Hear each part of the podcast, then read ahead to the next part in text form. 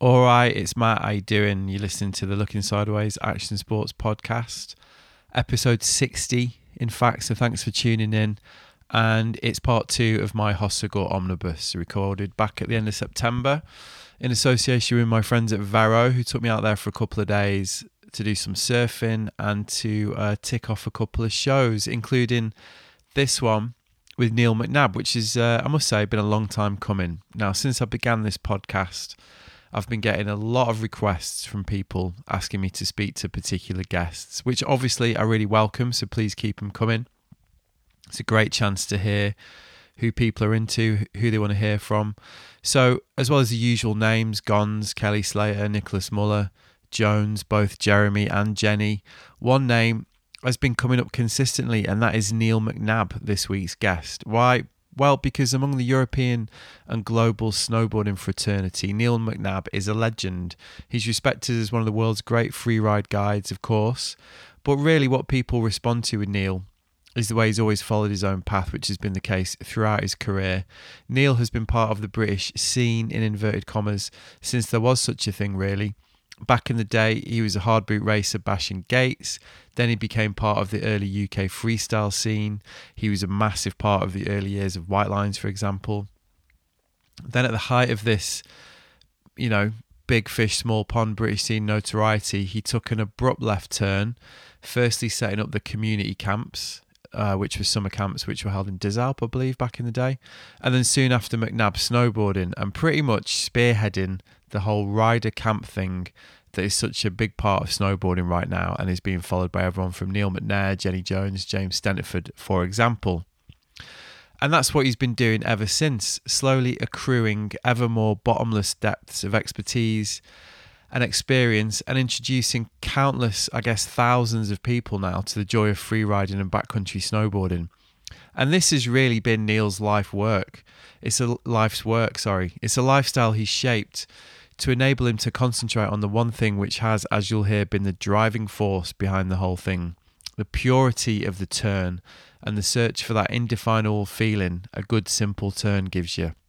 So that's the basis of the conversation, but we also go way back, me and Neil. So we chatted a lot about the old days and how Neil got to where he is today. An interesting aspect of this part of our chat is hearing how an early flirtation with the boozy lifestyle was driven by a lack of confidence and an, a sense of uh, unsureness of himself, and that deep down he knew it wasn't really him. Now, that perspective, I must say, was striking for me to hear because this was about the time I met Neil, and I remember him from those times as a, a giant, really, so confident, self assured. Also, it seemed to me at the time. So it's instructive hearing him talk about how the opposite was true. There's also another theme at work during our conversation, which is something that's been coming up time and again during the podcast, how your relationship to action sports and or the pursuits you love change as you get older, and how if you're lucky and are open enough, that relationship might just deepen and mature with each passing season. That is certainly the case for me as my interest in action sports seems to get ever narrower and based upon one more particular focus as I get older, which is essentially when the fuck will I ever be able to do a decent turn on a surfboard. But the whole thing seems to get more satisfying into the bargain. And I really enjoyed that part of the conversation with Neil, and I think that's going to strike a chord with a lot of listeners. So, this one I did do things a little bit differently because I'd, I'd had so many requests for an interview with Neil. I decided to take a few questions on Instagram um, and I asked a few of those to Neil directly. So if you contributed questions there, have a listen because I might have picked yours out. But yeah, as you're going to hear, Neil's pretty much got it figured out and he's had it sus for a while. And that's why he's such an inspiration to so many people and why he's my guest for episode 60. So enjoy my conversation with Neil McNabb, in which we discuss his life in snowboarding and the purity of the turn. Enjoy.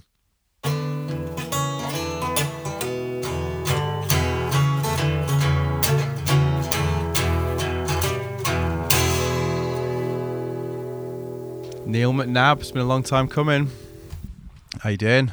Uh, really good, yeah. Yeah, well, you know, we had a surf. We can say we surf. We can say we surfed. It Yeah, we was got in the water. It was definitely too. What did you high. call it? We had a bob about. We had a bob That's what about. Ruth calls it. That was definitely what we did. Um, and I de- and you know you had a nice sand. yeah, I got blasting. sand in my uh, wetsuit Yeah, in the shorey. but um, it's uh, it's gonna be good. I reckon. I reckon you can score it. Yeah, I think this weekend's going to be good, except I'm going away actually. Yeah. Oh, yeah. You go to Vienna. But, uh, yeah. What are you doing again? You're giving a talk at so what I'm is it? doing a backcountry safety talk for Jones in uh, Vienna at the Snowvention. right. Okay. So, So what's your talk? hopefully they talk, they s- understand English because my, uh, You haven't lost the accent. otherwise I- it's going to be a really short. I mean, I've really lost mine. Every time I go home, everyone's like, Jesus Christ. You can tell you've been living down south for 20 years. But yours is still there, innit? yeah, yeah, and you've got to keep your uh, Got to keep Your them roots. qualities. Yeah, yeah. so you've been down here a year. Is that it? Yeah, so we moved down here one year ago, in on the first of August, a year ago. Right. And um, what, you know, it's a big move because you were in Chamonix, what, 20, 25 years? Yeah, I've been in the mountains since '87, so that's when I first moved out here, and I've not really been back since.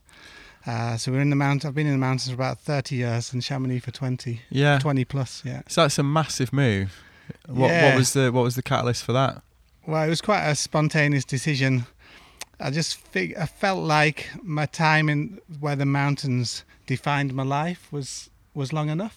Right. and uh, we were kind of talking me and my wife and we were talking about what we wanted to do what we wanted to get out of life and i really wanted to go surfing more Yeah. and uh, you know living in the mountains we're about as far from it as you can get so Yeah, yeah. So it's been a bit of a shift. so yeah we just and it, we were kind of trying to make up a 10 year plan and then we decided that the 10 year plan would be too 10 years was too long and we wanted to do it now and by the next weekend after talking about the 10 year plan we'd pretty much decided to move You had a and by the 10 end day of that plan. month, 10 day plan um, in two weeks the house was on the market and we'd moved here yeah Right. Wow. That is punchy. And you just, because obviously you got the two girls as well who were in the teens, right? Yeah, so w- we had kind of an opportunity, a window there before the girls started their exams and changed schools, and before they were yeah too involved with lifelong friends. Yeah. We had this kind of really short window where we could actually move, Yeah, right. and so we just took it. Yeah, and naively we thought we'd sell our house, buy one here, and that would be it. Yeah, because your place is in Lazouche, right? Yeah, so we we're still trying to sell that. But we're renting here, we're renting that out. So everything's working at the moment, but it was a little bit more complicated than we anticipated. But all, Right. all is good. Yeah, we're really, really enjoying it. Well, a day like today, I mean, what we on October the 5th or something? I don't even know, but it's 20 degrees. Uh, yeah, It's- I mean it's amazing, and uh, It's it's pretty beautiful. you know I, it was like this till Christmas last year. So at Christmas Day, I was surfing yeah. below the house, you know, Right. and it's just, yeah, it's, it's not a bad move. Yeah. So, so you feel like it's the right the right decision. Yeah, I mean I'll always love the mountains, and I feel at home in the mountains. When I go back to the mountains, I f- and I get out in them, I, s- I feel at home. you know, Yeah. I feel really comfortable with them, and uh, but yeah. l- It's, you only live this once, and you've got to make, take the opportunities. And I've done that. I feel like I've done that, Yeah. and I can still do it. Yeah. Uh, but I don't have to live there. You know, it's like Sure. it doesn't have to be my whole life. Yeah. So th- I've made this move, or we've made this move, and now we're exploring something new. I'm learning new things. I feel kind of invigorated and excited about getting up and going surfing. You know, and Yeah. it's changed also how I perceive snowboarding as well. Okay. That's interesting. How's that? Just that I take a more kind of a more surfy approach to how I want my snowboarding to feel, you know. So I'm, I've always been into turns and carves and banks and stuff, but just that little bit more now, you know. It's like I see things as uh, things that I want to do on my surfboard that I can actually do on my snowboard. you know. Right. Okay. So And it's so- giving you that. Yeah, it's given me, and like you know, it's like last year was probably my most enjoyable season yet, you know, and that's after 30 years of riding. 30 years 30 Yeah. years of snowboarding and you're and- still And, it was like the best season I've done it, and Right. not just because it was good snow. You know, it was just the way that I rode and the, the lines that I took and the way that I, I was just happy to ride with flow rather than Yeah. trying to challenge too much. You know, I was, and not after super steep stuff and like aggressive stuff. It was just flow and Yeah, have well, you- fun. You know. You've always been a big advocate of the turn, haven't you? And like technique, you know, you've always that's always something that you've really stuck to. I think throughout your whole career as a snowboarder, you've always. I mean, is that fair to say? That's how it seems yeah, to yeah. me. I mean, for for me, I mean, I, yeah, I basically, I, I leave the ground and I lose my balance pretty much. You know, I, I went through, I did some freestyle stuff in the past when a 360 made you a pro. You know, yeah, yeah, But like nowadays, if I go up, yeah, I'm pretty like lose my balance. You know, I don't mind dropping off things, but sure. but carving, it's just it does something for me. You know, like turning, changing direction, that momentum change, hitting banks, carving lips. Yeah, Yeah, sliding the tail on the top of a lip. This uh, it just blows me away still. You know, every time I do it, and, and then when I'm surfing, that's what it, yeah you, I'm trying to do that surfing as well, and it's just yeah it's almost unachievable, and then you do it, and it's just like, Yeah. oh my god, it just yeah it blows you away, and Yeah, I mean, I've talked about this combining before. the two is just yeah it's something else. I've I've talked about this before on the podcast, and I think it's definitely something that I've noticed as I've got older with with actions. You know, with riding boards. Basically, I mean, I got into it through skateboarding as a kid. Wanted to learn tricks or whatever. You know, and then you get into snowboarding and the age we were all at or whatever. And you, like you say, you freestyle, especially that British scene back then was very like freestyle orientated. Yeah, And then as I've got older, I've kind of realised that basically the whole thing is about turning, isn't it? You know, like yeah, and- I mean, and- and the- it's like I yeah I came through the racing side of things as well when I was when we were kind of growing up. I, I wasn't really part of the freestyle scene at first. I was more into just carving. You know, it's like when Yeah. I first stepped on a board, the way it turned and the direction change and how much you leaned over and that minute yeah just that one edge Yeah. carving in the snow that just blew me away and that was the feeling I've always kind of strived for.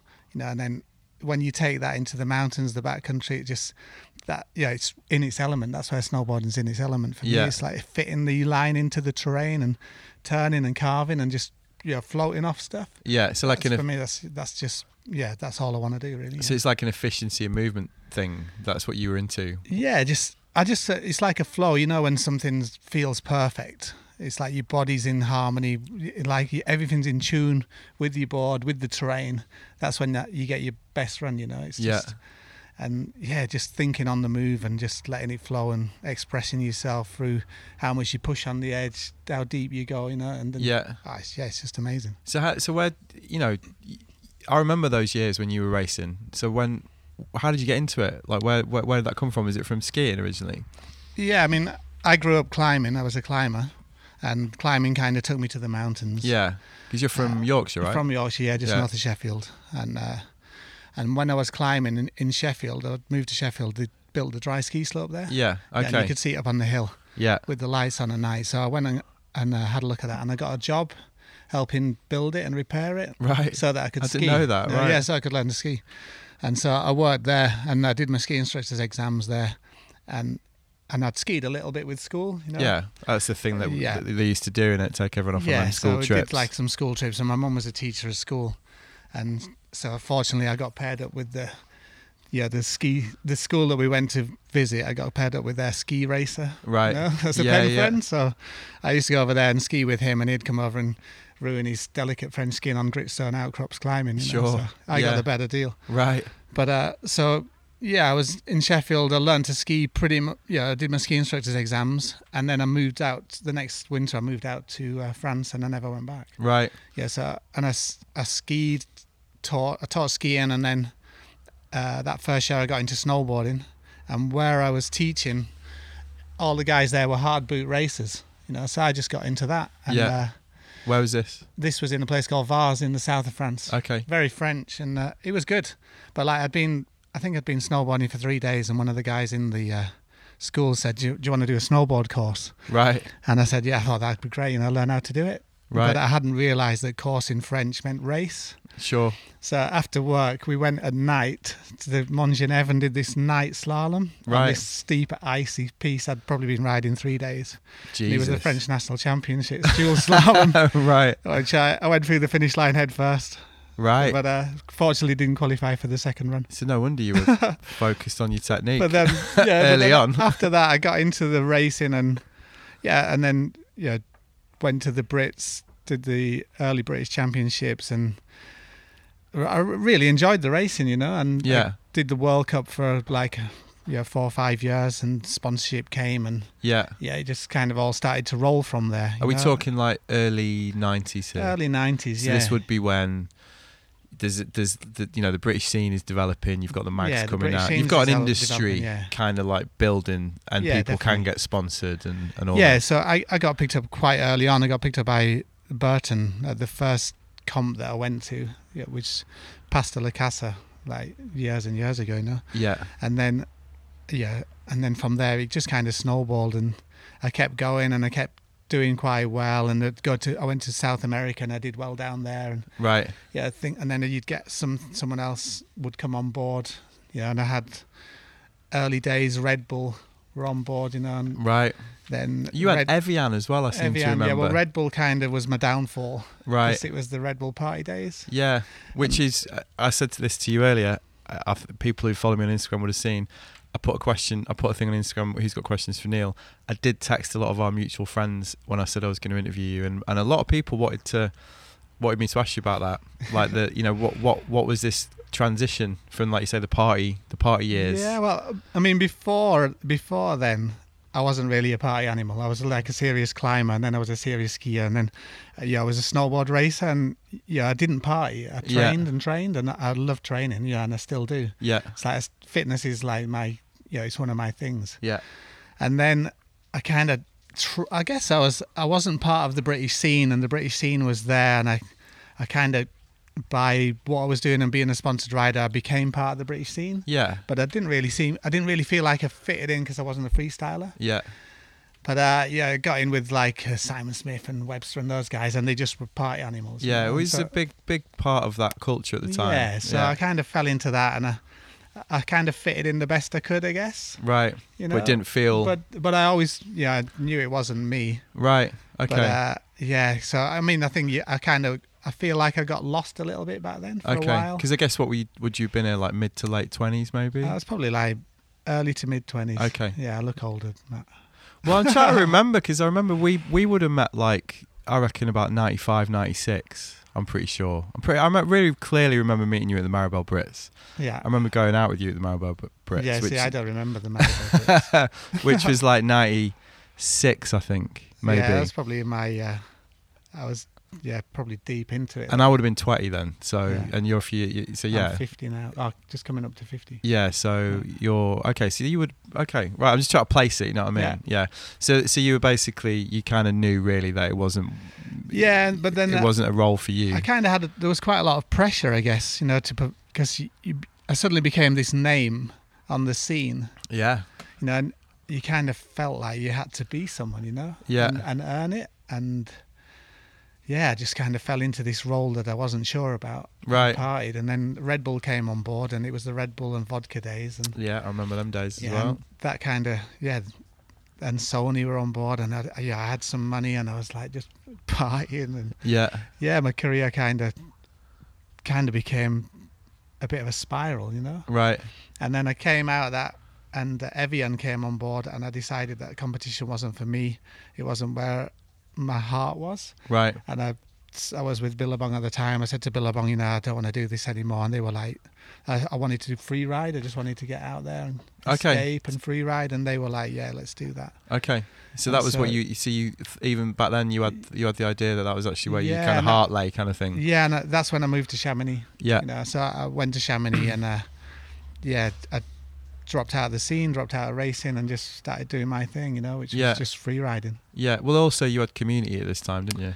Yeah, so community was one of the first snowboard camps running. Really, I mean, uh, before that you had Charlie Snowboard, Ian Yeah. Trotter's thing. Yeah, and, yeah. Uh, I'd say that was kind of like the first kind of time that I saw people were, could do something. Yeah, with snowboarding. I Right. mean, he was way ahead of his time. Yeah. Yeah. Yeah, such a good, such a good thing he had going there. You know, and uh, I guess that inspired me to run summer camps myself, and we set up community, and community led to McNab snowboarding Yeah. moved to Chamonix. We got a place there, and we started running courses, free ride courses Yeah. through a place there. Which was again like I'm guessing late nineties. Yeah, yeah, mid nineties. Mid to I think late 95 was community started, and I think I moved to Chamonix in '97, and we we had a chalet straight away, Yeah. and uh, yeah, just filled it with seasonaires and stuff the first time, and then we started running more courses the next year, and then Yeah. we actually bought a place. I think. Uh, I mean, if we did that now, it would probably be amazing. But at the time, free riding wasn't quite big enough to support it all. Sure. Yeah. But uh, no, it was great, you know. and- And it gave you the it gave you the type of snowboarding that you wanted. Yeah, it gave me it gave me a reason for doing what I wanted to do. I started taking people out, but I, I wasn't qualified as a guide. I was a snowboard instructor. Yeah. Yeah, so I did I, I helped set up the snowboard instruction system for Basie. Yeah.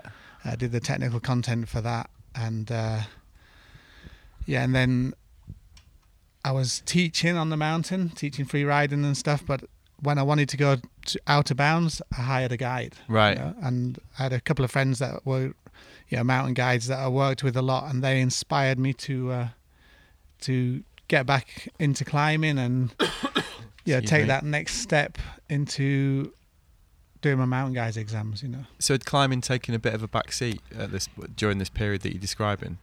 Yeah, when I was uh, through the kind of sponsorship days, the competition days for snowboarding, s- uh, climbing took a back seat. Right, But because then- you because you grew up. So you grew up climbing the gritstone, Yeah, I grew presumably. up climbing grit and lime, in- limestone. yeah. But right, and then you. So I just want to kind of place this really because it's such an important part of.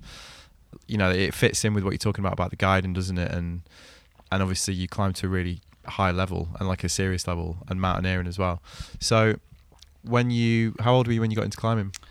Uh, I think I started climbing when I was about six, Right. Yeah. Um, Okay. So you, from that, that was your thing, and that was my thing. Yeah, till about 18, 16, Right. 16. and you were Yeah. serious about it. Yeah, yeah, I was like one amongst the top uh, up and coming climbers in the country. at the Yeah, time. and you put up like you went. To, did you do the classic sort of apprentice, British climbing apprenticeship then?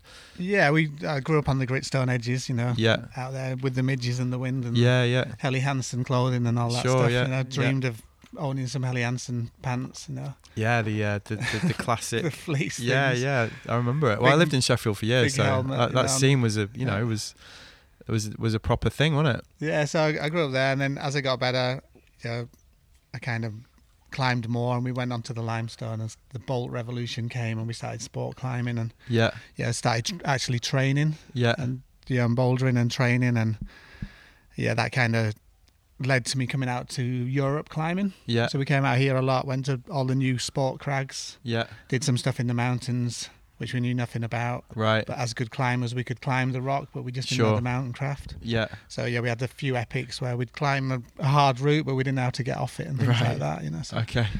yeah, we were a little bit naive, but I guess that's how you learn things. Part you of it, know, yeah. And so and we did that, and yeah, it's kind if I look back at my career, you know, climbing led me to skiing, which led me to snowboarding, Yeah. which led me. Yeah, to where I am now. You know? Yeah, it's kind yeah. of like a, an obvious kind of progression, but at the time I didn't know where it was going. Sure. So when you decided to get your guiding qualification, it was a really nice way of linking each yeah, of it's these a guide areas and of your linked life. everything together. Yeah. Yes. Yeah. I had to be a skier to guide, so it was a good job I, I could ski, you know, Yeah, and I had to be able to climb to be a guide. So, Sure. So those two tools yeah. were essential. You know, snowboarding was the only thing I didn't need to be able to do to be a guide. You know? Yeah, right. Which is why it's difficult, presumably, for, for British Yeah, people for to. people. I think uh, yeah, it's it's turning around a little bit. Some snowboarders are managing to get through uh, on split boards now. Yeah, uh, in America, I think they've Right. done one or Canada somewhere. But yeah, if you want to be a, a UIGM guide, you've got Yeah. to ski. You know, you've got to and like in Europe. yeah. you've got to ski. So what's it and like? You've got to climb. What's it like that course? It's notoriously very difficult, right? Yeah, I mean, I did the French course, so because I was living in France in Chamonix, which is where it's based. Ensa's based there. The yeah, the the guide school, and I figured that it would be more respectful for me to do their course and Yeah, to do it their way. Um, so I did the entry exams, which is kind of like an Ironman challenge to get in. Right. It's like a knockout system, climbing, ice climbing, boulder running, all this stuff, yeah, and I, which I kind of enjoyed at the time. right. You know, and then uh, Beasting, beasting, yeah, you know, and I got through that. There was a skiing test as well. You climbed a mountain, skied down it, right, and uh, got through that. Then did some uh, interviews, right, which I'd not anticipated. right, and my French was terrible, so right.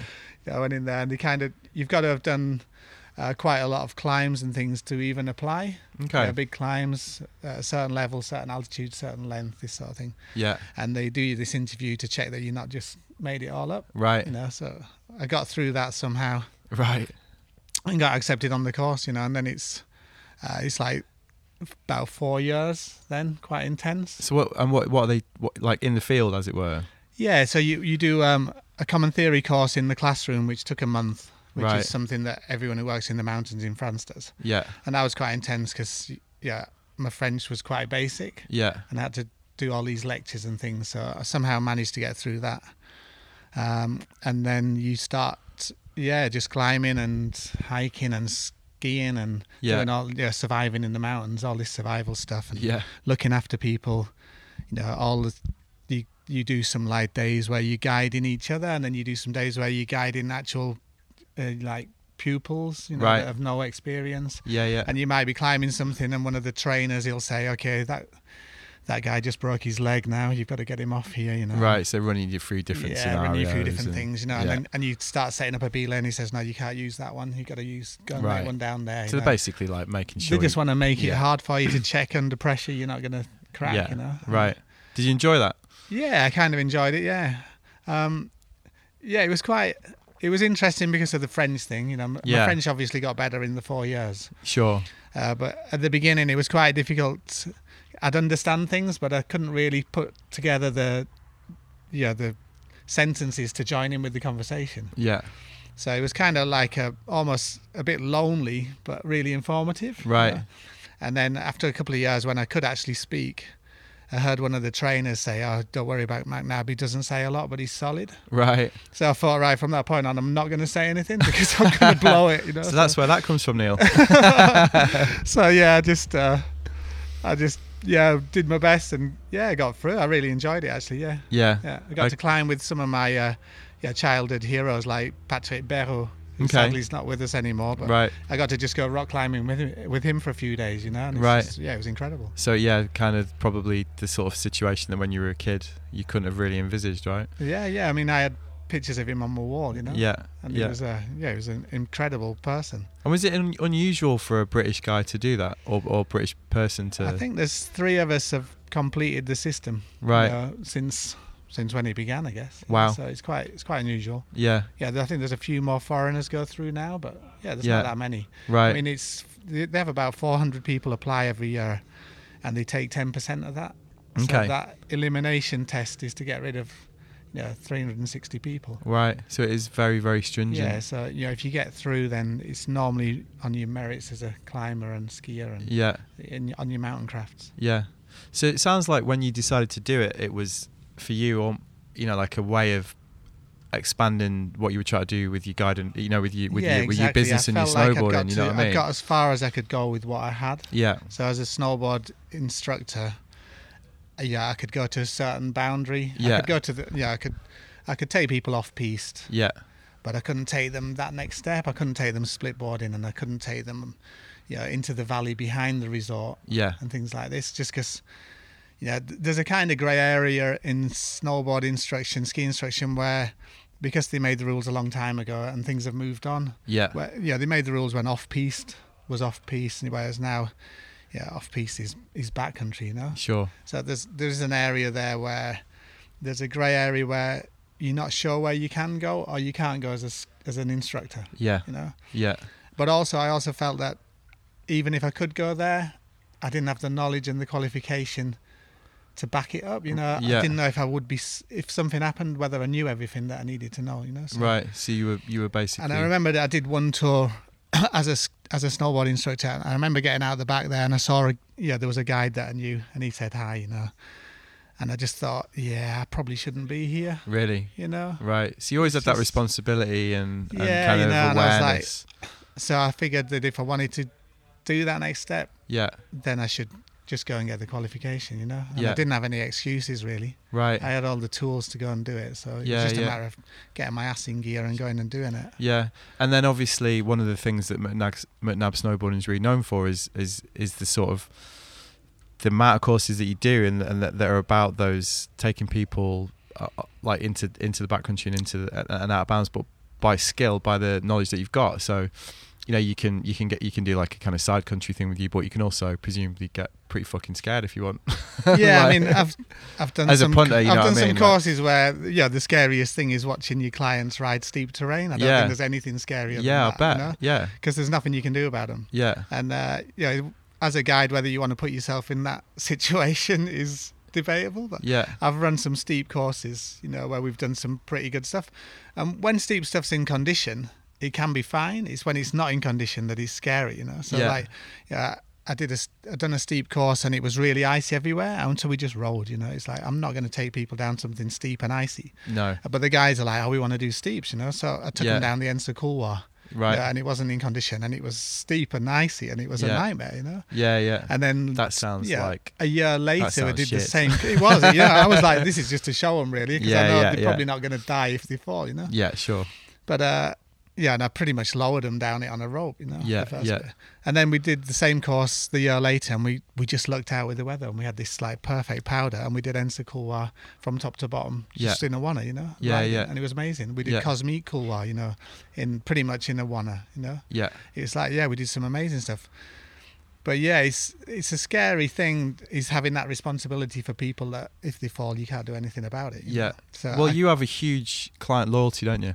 In in your yeah, business. I mean, And I have you, you people have a that lot have been of. coming back since '95. So you must have some amazing relationships, right, with, with people yeah, that so you. That most you, of the people that come out, I consider friends. You know, they, Yeah. we're like, and I, we speak about what we want to do, Yeah. what we're going to do next year, where we're going to go. You know, Yeah. so and I'll put something online that I think is going to be good for them and interesting for me, and yeah. yeah, something I know they want to do. which gi- which gives real real depth to what you do, I think, because you can really see that, and you could really see that when I put the thing on Instagram about questions that obviously a lot of people replied were clients of yours, and and really had a proper knowledge, and you can really of what you do, and you can really see like that that's what they're appreciating and, and buying into you know what i mean like this fact that they've been able to develop this relationship you know where their boundaries are they trust you to kind of help them enjoy the Yeah. experience more which is kind of the perfect sort of guide client it's- relationship It isn't is, yeah. It's like on a lot of the trips I do, I'll know everyone on the trip. Yeah, and I it's almost like I'm not guiding them. We're just Yeah. sharing the responsibility. you Yeah. know, And if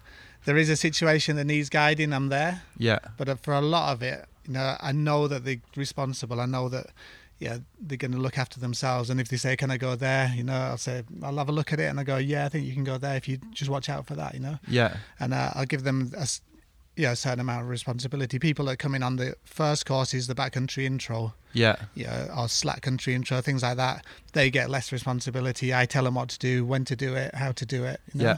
And then as people have done more and more, they they gain in responsibility and to the point where like we're a group of friends riding. yeah, You know, it's like we go uh, a trip to Greenland, for example. You know, I go there as part of the group. yeah, No, it's not, I'm not, and I will be there, and I'll say what we're going to do and where we're going to go and what we're going to.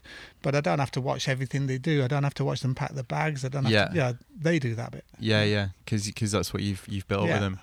We had a little, in, little, little, little tiny interlude there. We were talking about basically the relationship that you've been developing with with your Oh, yeah, client, that's right. and and also the other thing is the the the, the locations, because that seems to be the other thing that's one of the themes about what you do. A lot of it's about exploring, isn't it? Yeah, it is. Yeah, I Oh. mean, going back to the clients thing, it's a lot of these clients have kind of developed with the courses. You know, it's like when I started doing the courses, backcountry intro didn't exist. Yeah, You know, so we've kind of developed them together. You know, and, and I've seen how they've developed and thought, what do they need next? yeah. So then we did backcountry freeride. You know, and then we did advanced freeride. Right. So you And would. then we so- did steeps. You know, so I've kind of developed the courses to fit yeah. the clientele that I've kind of developed with. You know, that Right. I've Okay. Progressed with So the whole thing has been has been a, Uh, yeah, a it's big been kind of about evolution. What do we need to do next? It's evolution, yeah. So Yeah. and the trips is an evolution of that, you know. So it's suddenly we were like, eh, we've done Chamonix, or you know, you'll never do Chamonix, but you know, we, Yeah. we've been there. Where do we want to go, and where's going to be interesting to go, and Yeah, where do they need? Where am I useful? You know, it's like we were talking earlier, you know, about I just dropped my Japan trip, yeah, you know, yeah, and uh, I just consider Japan. It's not somewhere that I need to go with clients as a guide. You know, if they want to go and ride Japan, I mean, I, I went last year and we had a great trip. It Yeah. was amazing fun, and yeah, we rode the powder, and it, yeah, it was for me it was great. But the amount I have to charge, you know, to get over there, to hire a van, to rent accommodation, to do all of this, there's people over there with a van yeah, that didn't have to fly over, that have got accommodation. You know, it's like they can they know it better than I do. Yeah. You know, and so if I think I kind of figured that, you know, it was niggling on my mind as well, the carbon footprint of flying there and all Yeah. of this, and I just was like, you know, if people want to go there, they can go there without me. You know, yeah, I'd rather take people to places that it's something special Yeah. that only I can take them to. you Yeah. know, it's, yeah, that means a lot more. Hence why you're Me. loving exploring the Pyrenees then.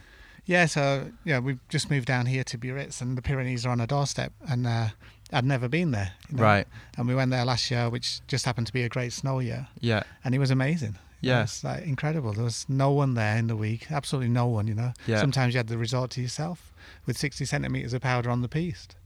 You know, and it's like I've lived, yeah, I've been in Chamonix for 20 years, and Yeah. you never get that. yeah, right. You ain't getting that.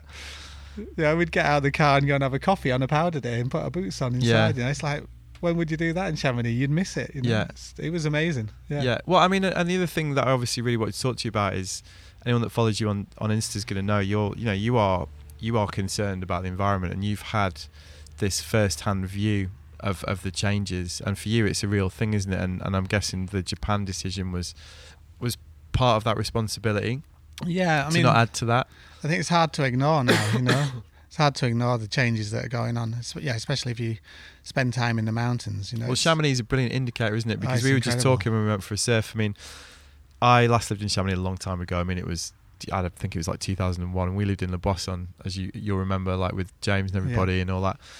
And I mean, when I went to Chamonix two years ago, it. it it might have even been the first time I've been back in the winter for about that long. I mean, Wow, I've just that's spent incredible. I've spent like the time traveling Yeah. different places or Yeah. whatever, and I could not believe my eyes with like the Glacier de Bosson. You know, like it's, the, it's incredible. It's like you can't compare it anymore. You know, it's like not even the you know how much it's receded. It's the depth of the glacier, how Yeah. shallow they are now. yeah, and Yeah, it's it's like the Mer de Glace now. You go into that valley there. I mean, when I did my guides course, we did like ice climbing and stuff on the Mer de Glace, just below the ladders. Yeah, you know? Uh, sure. Yeah, And like, there's no ice there. yeah. You know, it's like you can't, you couldn't even find anything to climb there. Right. You have to walk about a kilometre or two up the valley yeah, before you can find ice to climb on. You know, yeah. it's just incredible. Yeah. So you're making these changes to try and you know at least have some contribution to to, Yeah, to I the think- conversation and and and to change you know to try and I change find- habits. I think it's really difficult because you know whatever you do, there'll always be someone who says, "Yeah, but you do this and you do that and you go hellion and you do this," you know. yeah, And it is you, you do sometimes feel you're a bit of a hypocrite, you know. But it's I guess the little things that you can do are the little things you should do. you Yeah. know, And if you if you do them and other people do them, then we will make a change. yeah, And you know, and if they become more common, then they become a global habit. Then things will change, you know. yeah, And uh, yeah, I find it. I mean, it's, you go shopping and you come back and you've got how much plastic have you got on? You Yeah. know, when did bananas need wrapping? They've got Yeah. a wrapper on them. when did tea bags need putting in plastic box? yeah, You know, in a box that's Yeah. wrapped in plastic, and each individual tea bag's in plastic. When did we need to do that? Yeah. Surely it was a big pile of tea leaves in a warehouse at some point, you know. But uh, you know, un- until we start doing little changes, the big changes aren't going to happen. So you know, you just yeah, you got to try and do what you can. Yeah. We just bought a hybrid car, you know, so I drive everywhere at 60 kilometers an hour now because Yeah. it's so slow, but it's great, you know. yeah, You spend your whole time trying to not use petrol. Yeah. You know, which is you know, it's fantastic. But uh, you know, then you'll have someone say, Yeah, but the battery did this and you cost this much and it was bad for the environment, you know. It's Yeah. like, yeah, however many wind farms you buy, you'll always have someone say uh, how many wind farms they build, you'll always have someone saying, Yeah, the the effect in a negative way that they're having, you know. But yeah. I guess I don't know. But you feel like you need to do this these kind of decisions like. To, to sort of try and take a bit of a leadership role almost really you know and that because Yeah. you are very vocal about it you know It's- you are somebody it's that definitely yeah it's guiding in the mountains that has changed yeah in like i mean i guess i've been in there 20 years now and it's changed you know it's like i don't work in august anymore because it's too dangerous i've considered it too ga- dangerous in the summer when i'm climbing guiding yeah i just don't work in august because the mountains are falling down yeah yeah august used to be the key period sure you know it's like uh, now i don't work i don't even take work in august right i'll work in Ju- june july and i'll work in september Yeah, well, is it, wa- wasn't there a massive rockfall in Chamonix There's like a rock week fall ago? every day, yeah, Yeah. in Chamonix. It's cra- yeah, it's crazy. Like whole mountains are falling down. Yeah. You know? What am- amongst your peers then, amongst the guiding community, uh, which y- you know you're obviously a big part of? What what what what is the chat like? What are people saying? Because it must be people that have, Everyone's kind of in disbelief, you know. It's it's changed from you know, guiding has changed from in the summer especially from looking after your clients to not getting hit by stone fall, you know, Really? rockfall. Yeah, yeah. it's that bad, It's that bad, yeah. right? Yeah, you know. And and do people are people beginning to think that it's almost unsustainable? I mean, there's always going to be mountains to climb. You know, you, Yeah. you choose your routes and you choose your period to climb them, and that's Right. that's always how it has been. But it's yeah, it's a lot more. Uh, it's a lot more important now. You know, Yeah. It's like you you look at things and you just go, yeah, we're not doing that. Right? You know, you just yeah. It's the same in the winter. You know, it's yeah, you're making your choices of where you ride in the winter based on what you see and what you know, you know what the conditions are, what the history is, you know what the weather's doing. You make all, you take all this. I think as someone who lives in the mountain, all these things are kind of instinct. Yeah, You know, it's like I get in the van in the morning and I drive to work, and by the time I've I've kind of made my decision I get up in the morning. First thing I'll see is, is there any wind? You know Yeah. what's happening. And by the time we get there, I know what's happening, and I know what the conditions are like, and I know where I'm going to go. Right. But then I'll, I'll also have like a plan A, a plan B, a plan C, and as I get on the train, I'll change things depending what I see. You know what I feel. Okay. You know. Yeah. And that's just obviously the experience you've accrued, really, isn't it? That Yeah. enables you to do You that. know, yeah, I think so. I mean, I would never consider myself an expert, Yeah. a backcountry expert, because I don't think you can be. you Sure. know. But the more knowledge you have, the more, uh, the better decisions you can make Yeah. based on what you know. You know, it's like Yeah. you're trying to balance everything on the side of safety, and if you don't know anything, you can't. You know, so the Yeah. more you know, almost the the less you do. You know, because you see more. Well, I mean, it's a pretty zen attitude, and it's something that presumably you learn the older you get, the the, the more Yeah, I true think- that becomes. age probably has a lot to do with it as well, you know, because you you're less pushed to try and do things that you might have tried to do in the past, I guess, as well. yeah. Yeah. Should we do a couple of questions? Because I Let's did. go I for got. I got loads. Um, on the guy, uh, there's a couple. So I got one from Gordon Mills. This was on Instagram. Um, I heard that McNab snowboarding once rescued the entire French army from an avalanche. Is this true? no, it's not true. No, I've been involved in a few rescues in the past. Yeah. I rescued a British Army team. Right. This on a must be. route. This must be what what they he's were talking all about. stuck, Right. Where was that? uh, just on a kind of just one of the peaks in Chamonix. Right. Yeah, it's, they had terrible kit, and one of the guys at the back had slipped off on an ice ice slope, and yeah, his boots had pretty much come off. He had these crappy Right. boots, and the whole team was stuck with him hanging on the back. Right. And uh, as I went past, I, I was just going. I was quite near the summit. Where- I where said was to it? My team. It was above uh, above Le Tour. Okay. On the uh, Glacier de Tour. Yeah. Up there, Chardonnay way, Right. and uh, I s- figured. They were okay as I went past, so if they were still there when I came back down, I'd gone up. Right. I came back down and they were still in the same place. So I just wondered. I tied my guys to something and I went over there and just sorted them out. Right. Yeah. And you had you Nothing really. you had a f- rescue on um, Denali as well, right? Yeah, I did a trip to Denali climbing and uh, we had a lot of bad weather on the trip. We didn't get to climb what we wanted to climb and spent a lot of time in the advanced base camp, Yeah. which is pretty mind numbing. Yeah. and uh, the, some Koreans had been up the day before in a big storm, and one of them had got had fallen and been left on the mound somewhere. So me and my friend, we went up there and we found him. Right. And uh, he looked dead. You know, he looked like the dead guy on Everest with the gloves missing and Sure. the jacket open. Right. And uh, we checked his pulse, and he woke up Right. and then passed out again. Wow. So we wrapped him up and we dragged him to the edge of the mountain and lowered him down Right. the mountain for about eight hours Blimey. to the high camp Right. uh, the uh, rangers from the camp came up and helped us. So there, were- I think there was five of us in the end In the rescue. in the rescue. We Right. got him down to the high camp, and then we carried on down to our camp. And then the next day, we went back up and helped get him down to the next camp. Right.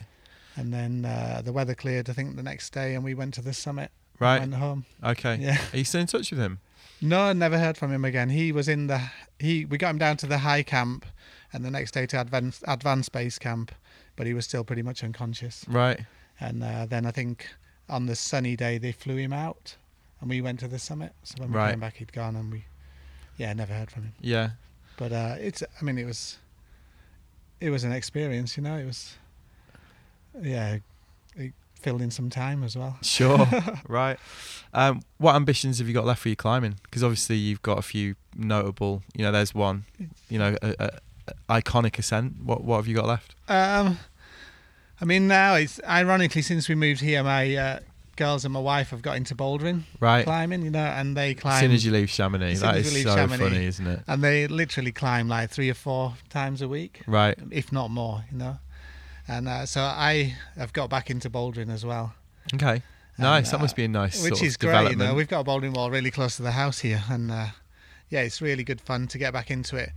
But I don't feel, and I did have a. There's a lot of things I didn't climb, you know, Yeah. that I'd like to have climbed, but they're in conditions so rarely now Right. that uh, I've, and they're so dangerous when they're not in condition Right. that I've kind of lost the appetite for that. Okay. and yeah, it's like with my snowboarding now. I just want to have fun. Yeah. You know, I want the- the riding to be great, and when I'm climbing, I just want to climb nice Yeah. movements on rock or in the bouldering wall. And so I'm not. I don't have like a climbing goal of achieving this Yeah. level or that level. I You- just want to climb as the best I can and Yeah. be satisfied by what I'm doing. So it comes back to the flow thing that you mentioned Yeah, you know, earlier. it's- Can you see, do you see that in each of the disciplines? And that's Yeah, something that you definitely, try you and know, you it's try like- and attain. Yeah, you know, and when I'm bouldering now, I mean, I've always loved bouldering. I love the movement of the feeling of movement on rock and pulling hard and yeah, tension and all that stuff. Yeah, just flowing on it and yeah, sometimes it's that hard you can't flow because you, you're at your max, Yeah, you know. But it's yeah, it's about that flow of movement and it's the same snowboarding, the same surfing as well. Yeah. now, you know, surfing's like my new big passion. You know, I try and surf every day now. you sounded like a grommet earlier when you were describing that wave that you Yeah, got the other day. man, I just you were, love you it. were like you were pro- I could see you were Honestly, frothing. I caught the best wave of my life. I came out of the water. I couldn't believe it. Yeah. I've just not felt like that for so long. Yeah. No, it so is was that amazing. also making you kind of like reevaluate your turn? You know what I mean? Yeah, definitely. you Yeah. know. Oh, it's amazing. It's like these the surfing. It was like it com- It was the first time surfing's compared to my best ever snowboard run. Right. You know, Wow. you know, and it Something was- else to oh, it was aspire to. Incredible. Yeah, and that makes me want to snowboard better. you know? Yeah. Yeah. Yeah, definitely. I mean, my question for you, as somebody that's, you know, been with a lot of snowboarders over the years, what's the one thing that, that an ordinary snowboarder could snowboarder could do to sort of improve their technique? Oh, I mean, it's it's easy, you know. You got to learn to ride with your feet. You know, it's like the snowboard. Is, one of the things when I was teaching my daughters to snowboard was, I s- said to them, you know, you're not trying to turn the snowboard. You're trying to bend it. It's designed to turn. You know, the snowboard's designed to turn. That's what it does. And all we have to do is bend it and manipulate it with our feet in the right place at the right time to make it do the turn you want to do.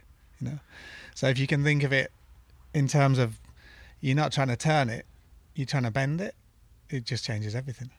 You know, for me, that's Yeah. that's kind of my look outlook on it. Yeah. Yeah, and then you can turn it if you want, Yeah.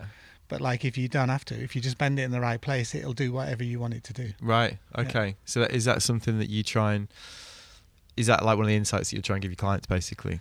Yeah, totally. I mean, snowboarding to me, it's about. Is the, I guess there's three things: there's the how you stand and your body moves. Yeah. Simple biomechanics. Yeah. You know, so yeah, listen to your body. Yeah. Bend the board so that it turns and takes the the line and the turn you want it to take, and then the last thing is the line that you want to take with the mountain. You know, so it's combining the line that you see on the mountain or the yeah the expression you want to make on the mountain that line it's fitting the three things together you Yeah. know, it's like bend the board in the right place have your body in the right place to bend the board in the right place to take the line you want to take on the mountain Yeah. Yeah. and yeah. let the line control your speed and flow Yeah. uh, rather than having to check the brakes on and all this stuff Yeah. S Do you feel like where do you feel like you are on that on that kind of you know you've described that really sort of nicely, but yeah i mean and it's a life's it's work, innit? control of speed and line the, the line that you take is dictated to a little bit by the mountain and a little bit by you, how you're feeling yeah, you know and um that n- you're never going to change you're never going to succeed because every time you ride them out you can take a different line you know? Yeah. so you know there's no end to the progression yeah, you can just change the line you know you can go a little bit higher you can go a little bit faster you can carve a little bit harder yeah, yeah so once you've got the biomechanics the feeling of the biomechanics and you understand how the board works yeah, there's no limits yeah. absolutely no it's a really limits. lovely three-dimensional view of snowboarding. That it's a really Yeah. nice, you know what I mean? Like it really Yeah, is, I mean, isn't this- it? Because this it's kept me going for 30 years yeah, yeah, yeah, And I st- like last se- like I say, last season was my best one yet. yeah. Um, another really big theme was fitness that people asked me about. Um, gym at Surf Perimeters, right? It's gym, isn't it? Yeah, Jim. Yeah. Yeah. How have you adjusted your daily workout regime over the years um, to encompass all your outdoor passions, surfing, snowboarding, cycling, climbing? I'm guessing yoga's going to be part of this answer. Yeah, yoga's been something that I I brought into my life about ten years ago now. Yeah. And up till then, I'd thought of it as just something yeah the girls did. They went down and had a chat and a lie around. And Yeah. you know, I went down with Ruth to one of her classes, and it was the hardest thing I'd ever done. You know, Yeah. I was sweaty, shaky, having to use the wall, trying not to knock everyone over, you know. And I was like, okay, there's something in this, you know. I've always stretched because when I was young, I did taekwondo and stuff like that, you know. So Right. I've always been quite flexible, hamstrings wise, but my back, eh, negative flexing, and my back's really poor. Yeah. From climbing and stuff, and uh, I just I got to the point where my body needed work. I think you. Up to a certain point, your body looks after itself if you look after it a little bit, you know. Yeah. So when you're young, you can kind of do anything. Get away with You it. get away with it. Yeah. And I've always fitness has always been a big thing, so I always trained, and you- I'd go if I was trying to do something, Yeah. I'd train for it. So if I was climbing something and I needed to train harder and get stronger, I'd go and get stronger for it. You know, I'd do pull-ups with weights on and all this stuff. Uh, when I was snowboard racing, you know, I'd go to the gym and we'd do a lot of leg pressing and get strong legs. Yeah. So you always you, you always had the mindset for yeah, it. so I always Yeah, yeah, you adapted had an my appetite for it. training to what I was trying to do. Yeah. And then more recently, I I stopped doing the gym stuff and I started to just look at what my body actually needed, Okay. you know, rather than trying to, I don't know, try and do something that was maybe it didn't need. Yeah, like blindly do a gym Yeah. session or Yeah, you you know. know go for a jog or whatever. You're actually Yeah. trying to look at the relationship between what you Yeah. do to how it, what the outcome is. Yeah, and I, and I think I probably there's certain times where you need to go back in and retrain certain things because your body gets a bit one sided. It's like now I'm surfing a lot, so my legs aren't getting a lot of training, and I'm Right. climbing a lot, so my arms and upper body are getting a lot, but my legs aren't. So when I come to snowboarding this winter, I'm going to have to start doing something with my legs. Yeah. So I'll start running. I'll maybe start doing some squats and things like that. Okay. But, Right. uh, yeah, you just to get your be- body prepared for what you want it to do. yeah. Yeah. I think feel like my body's always in some kind of period of adaptation to one of the sports that I'm trying to do. Yeah. You know? Yeah. D- What about diet? Um, um, I kind of eat anything. Yeah. No, I try not to eat too much sugar. Uh, yeah, I try and eat a lot of veg and stuff. I do a lot. Of, I make a lot of smoothies. Yeah. You know, a lot of. So if I want veg, I put them in a smoothie so it disguises the taste. And stuff. Right. Yeah. And just true get- true get a northern lad. vibe. Yeah. Yeah, you know. Still got that. Yeah. Right. Okay. So you you not it's not something that you like proper. It's more about the physical. Yeah. I mean, I, I eat a lot. Yeah. I eat a lot and I eat well, often. you need to the amount you know? do. So, yeah, I just try and eat the best I can. Yeah. Okay, I've got another one. Where's left for you in snowboarding in terms of destination? You are a well-travelled man. You know, you've been Uh, yeah. absolutely everywhere. I mean, there's a lot of places that I haven't been and I haven't explored. Um, but you know what? I, th- I quite like the idea of exploring closer to home now. Yeah. You know, the the Pyrenees, for example, and also the Alps. You know, I spent a lot of time in Chamonix, but now I don't live there. I don't have to go there all the time. You Yeah. know, it's like when you lived when I lived there, it made sense to work there all the time. Yeah, Whereas now I don't wo- I don't live there. I can go anywhere I want really. You know, it's there's no advantage to going to Chamonix except for the terrain that I know. yeah, Uh, so yeah, I want to explore the the Alps a Yeah. little bit more. You know, I think I'm, go- over the next few years I'm going to try a few new places, a few different countries, get out of the French Alps, yeah. you know, and just explore around there. You know, I always look on Google Earth at stuff. Right. Yeah, so I, that's kind of how I find out where I want to go a lot. Okay. So if you Yeah. find a new destination, Yeah, you'll- so you'll I do just that. I've been looking at a few places. Yeah, and even the resorts. You know, like uh, around Innsbruck and places that I just don't know. yeah, You know, go there and just have a play around and see what you can find. There's so much terrain close to home. yeah, Uh, I love going up to Scandinavia.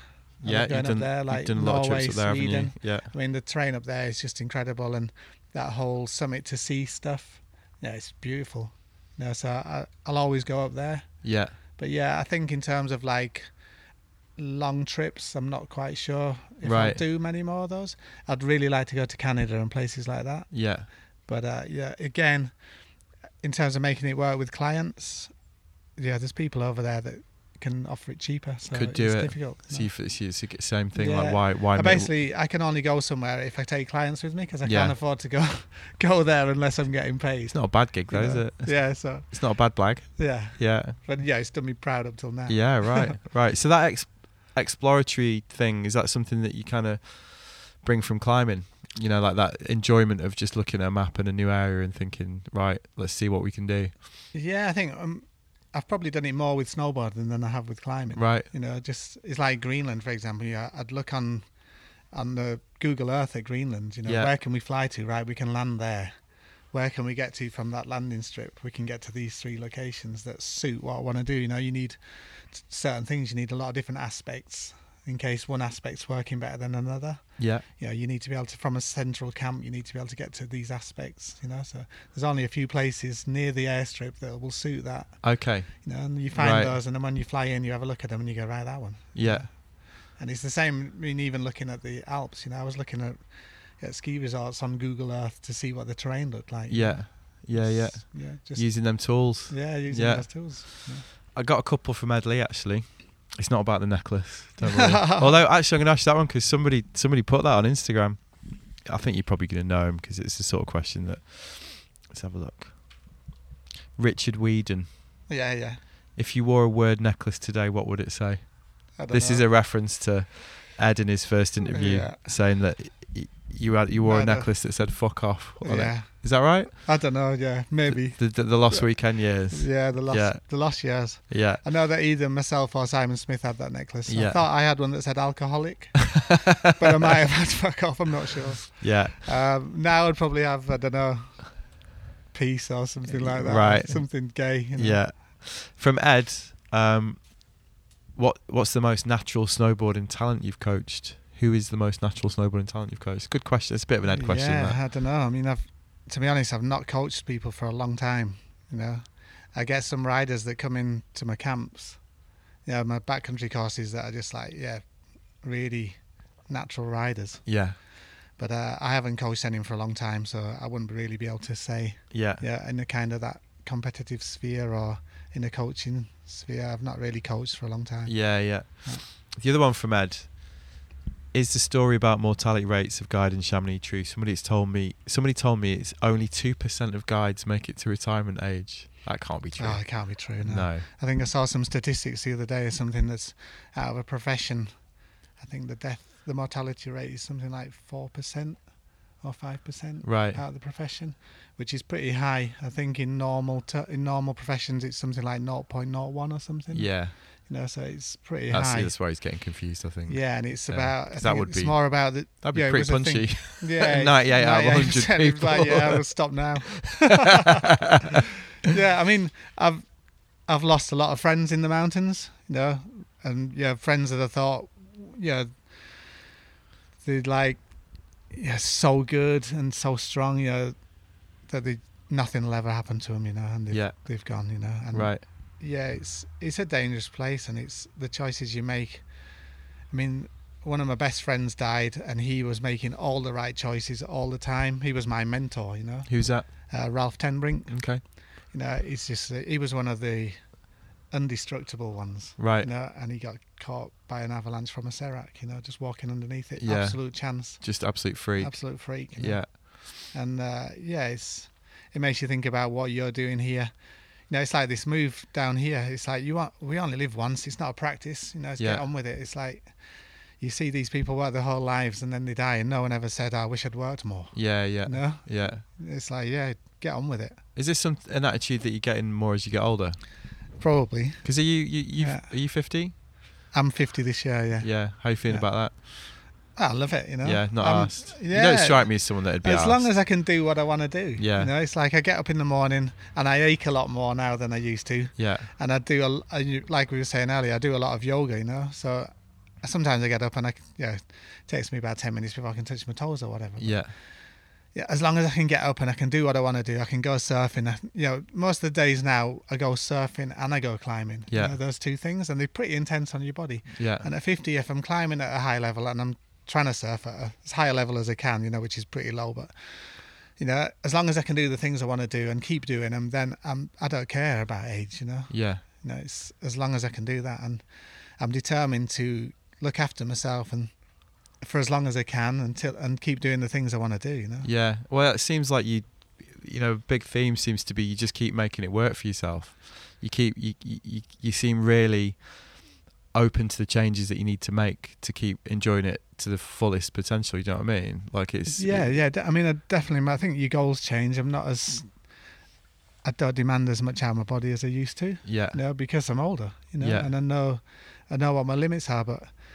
When you, the adrenaline fires up and you're in there and you want to do it, you, there's nothing going to stop you, is there? You know, It's yeah whether you're like 50 or you're 20 you know when that adrenaline pumps through your body and you- you're getting that feeling back from whatever you're doing it's it's like you're a kid again yeah you know it's like the wave i caught the other day there was like it was just effortless you know Yeah. it was like my god it was amazing yeah. and to someone else it was probably crap you know I had the same it experience. was like in Ireland. it was incredible That i've is- never done anything like I it you had the know? same experience in Ireland. Got a wave at Eski, and Yeah. I got one wave. Like Yeah. there was a lot of better surfers out there than me. Yeah. And like, like I was saying, my s- level of surfing it ain't like I go to somewhere like that and start dominating the peak. You know what I mean? I'm like, so I, I- you know, I'm I'm around waiting for scraps, but I got Yeah. I got one, and I was, yeah, I was shaking afterwards. It's amazing. Yeah. It's like I was buzzing for hours. Yeah, I was But, I was yeah. like, and I, and I you know I'm I'm still at the point with something like surfing where I'm like, almost can't actually believe that I can. You know what I mean? Like it's Oh, like, yeah, wh- totally. Wow, wow, I actually did that. That was like, amazing. yeah. it's like the turns that you make on a surfboard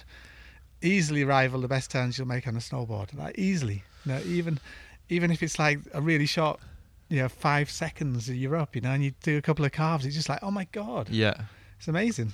yeah. Yeah, I love it. This brings me to the final question, and it's a classic one that I always ask everyone. Classic looking sideways. Like, it's particularly relevant for you because of the amount of activities that you do. So I'm Yeah. going to include everything in this: yoga, Okay. climbing, surfing, Yeah. skiing, snowboarding. If you could only do one more, what's it going to be? One more. Yeah. If you, if it's like Forever. yeah, Uh, right now it'd be surfing. yeah, Yeah. I thought you'd say that. Yeah. Yeah. And snowboarding. Yeah. Can You I- can only choose one. Only one. Yeah. Yeah, it'd be s- surfing for the moment, yeah. Yeah. Yeah. Yeah. Yeah, I'm just loving it. Brilliant. And Neil. uh, it's- And it's affecting everything else I do. So Yeah. That's great. That's been epic. Okay, great. Thank you very much. Yeah, thanks for doing it, man. So there you go. That was my interview with Neil McNabb, recorded in Hossagor at the end of September 2018. Big thanks to my friends at Vero, particularly the two Johns, once again for taking me out there for this one. While there, I also recorded the third part of my Hossagor omnibus, an interview with my friend Dave Mailman, which will be the final part of the whole thing. I'm going to put that out next week, all going well. And well, it's an emotional one that. Dave is an industry lifer who, over the years, has worn just about every hat going in his pursuit of the sideways life. And I think that's going to be really instructive for people. I do get a lot of requests for episodes with people in the industry. So people can work out particular paths and if they can get a job in the game and, and that kind of thing. And Dave's is probably the most um, exhaustive account of that with a lot of lessons in there. But he's also a cancer survivor, Dave, and I was extremely privileged to speak to him about that part of his life. Like I said, it was a beautiful, bruising experience, that conversation. Um, for both of us, I think we both got quite emotional during that one. Um, and uh, yeah, keep an ear out for it. It's a good one. I really enjoyed it. So, anyway, housekeeping corner. Turns out quite a few people do actually listen to this bit, which always surprises me because I wouldn't blame you if you just, you know, drifted off at this part. But anyway, I'm going to stick with it. I'm off to Kendal this week to attend the Kendal Mountain Festival. I'll be there for the entire few days. So if you see me wandering around, please do come and say hello. I've had a couple of people recently have sent me messages saying, "Oh, I saw you at such a thing." Just come and say hello. Nice to meet people that listen to it. Always really enjoy chatting to people about the show and what they enjoy about it and what they dislike. Always great to get the feedback. Anyway, Kendall, looking forward to getting stuck into the whole thing. Going to be doing a few podcasts as well, I hope. Hoping to speak to another much requested guest during the show. Don't want to jinx it, but I'll keep you posted for that one. I'm also looking forward to checking out the UK premiere of Free Solo, Alex Honnold's much lauded film about his uh, ascent of El Capitan. Um, I'm going to attend Snow Night on the Saturday, which is looking like a must attend event if you're looking forward to the winter. As part of that evening, there's the UK premiere of Ode to Muir, the latest one from Jeremy Jones, an on stage interview between Jenny Jones and Billy Morgan, in which they swap notes on what it's like to be an Olympic medalist, and an on stage conversation with my old guest, Anne Floor Marxer, about her award winning film, A Land Shaped by Women. Yeah, it should be a good one. There's still time to enter my contest to win tickets to Snow Night. So if you want to do that, head over to my Instagram page over at We Look Sideways and enter there. Now, elsewhere in Housekeeping Corner, I've just got a request actually, really. I've not done this for a while, but um, I thought I should again. And basically, the request is really if you're enjoying the show and are goggling at the sheer amount of work involved in keeping it going, which definitely seems to be a theme among the feedback, feedback I get. Please help me keep the whole thing going by doing one of the following simple and really helpful actions. Right, the first one buy some merch. Not sure if you've noticed, Christmas is on the way, and that means people buy a lot of shit. Now, if you're about to take part in our annual festival of consumerism and are wondering in which direction to throw your hard earned dollars, allow me to point you in the direction of the Looking Sideways store. You can find it over at www.wearelookingsideways.com under the shop tab, and you're going to find some rather fetching hoodies and tees you can purchase and perhaps gift to that Looking Sideways loving friend in your life. Now, I don't earn a fortune from this, but it does help because, you know, even something like going to Margate for the weekend costs money. So, you know, even if I can lob it in the petrol fund, it really does help. Second one, sign up to my newsletter. Again, you can do this over at www.wearelookingsideways.com. You're going to need to check your spam or i- inbox to sign the follow up email to actually get added to my mailing list. A step that seems to defeat literally hundreds of people each month. But if you do manage to navigate this complex sequence of events, you will be rewarded with a weekly email from me in which I share the five things that have caught my eye that week latest episodes, bonus episodes, edits, articles, points of interest. It's basically a digest of what's happening in the wonderful world of action sports and other related endeavors each week. People seem to dig it. I've got a high open and click rate, newsletter fans. Uh, so check it out. I also do the occasional promo with brands and friends of mine, like the Finisterre discounts I've done in the past. So yeah, newsletter, do it. Third thing, follow me on social media. Now it doesn't get any simpler than that, does it? Let's be honest, we're all on social media all fucking day long. If that twat of a thing on the new iPhone OS update is anything to go by, which every Sunday gives me a depressing little message about how much I'm on social media. I imagine that's the same for everyone else. If you are, you're probably going to look at it after you've listened to this. Head on over to Instagram, We Look Sideways, Twitter, We Look Sideways, Facebook, Looking Sideways Podcast. Follow. And then once you're there, share your favorite episode and maybe tag a couple of people you think will enjoy it. It's pretty obvious, but it's super effective and it really helps me. I mean, I can't afford to advertise. I've done a little bit of advertising, but this thing is already enough of a money pit. So that works in lieu of advertising and it's going to take you about 30 seconds, which I think is fair enough. Final one, number four, leave me a review. Now, to be fair, a shitload of people have done this. 220 odd ratings, I think, at the last count, including one solitary two star bad boy, which is pretty intriguing. Um, I think 107 actual written positive reviews. They're not all from my mates. Um, now, way, way back in the day, I was going on about how this might help get me on Apple Podcasts featured section, get me on Spotify and all that. I think I've realised that's a complete load of bollocks because neither of those two things have happened, despite me having far and away the most positive reviews of any similarly related podcast out there. So who knows, eh? But people do still check them out, and it does seem to give new listeners confidence in the show. So yeah, Apple Podcasts, leave me a review. Thank you, appreciate it. All right, that's it what else is going on. I'm still chatting to a couple of brands about possibly working with them in a way that keeps the editorial integrity of the show intact and brings in enough revenue to help me uh, take it up a level. I'm also planning a couple of interesting looking things for 2019, including a much hinted at three week odyssey around California, which I'm currently discussing with my friends at Visit California, hoping to tick off a few of the legends. I'm also going to film a few. I did do a poll on Instagram, got like a 75 percent, twenty five percent response to that. A lot of people were very against filming the podcast. Actually, it did pretty much boil down to like, well, I just don't look at YouTube, which I guess is a good enough reason to think that I shouldn't do it. Um, but equally, a lot of people do seem to listen to podcasts on YouTube. If it helps me get to another audience, I think it's worth a little go. It's obviously yet more work, but um, I'm going to go to California with my friend Owen Tozer and I think we're going to try and do a little California season of um, accompanying video edits to go with the podcasts. So um, yeah, hopefully that'll work out and and be of interest. If it does, of course, I will be pointing it in your direction. Anyway, big thanks for listening to this one. That outro slash housekeeping corner turned into an epic. So congratulations if you've listened all the way to the end on what must have been the driest bit for a while. And I'll see you next time. Nice one.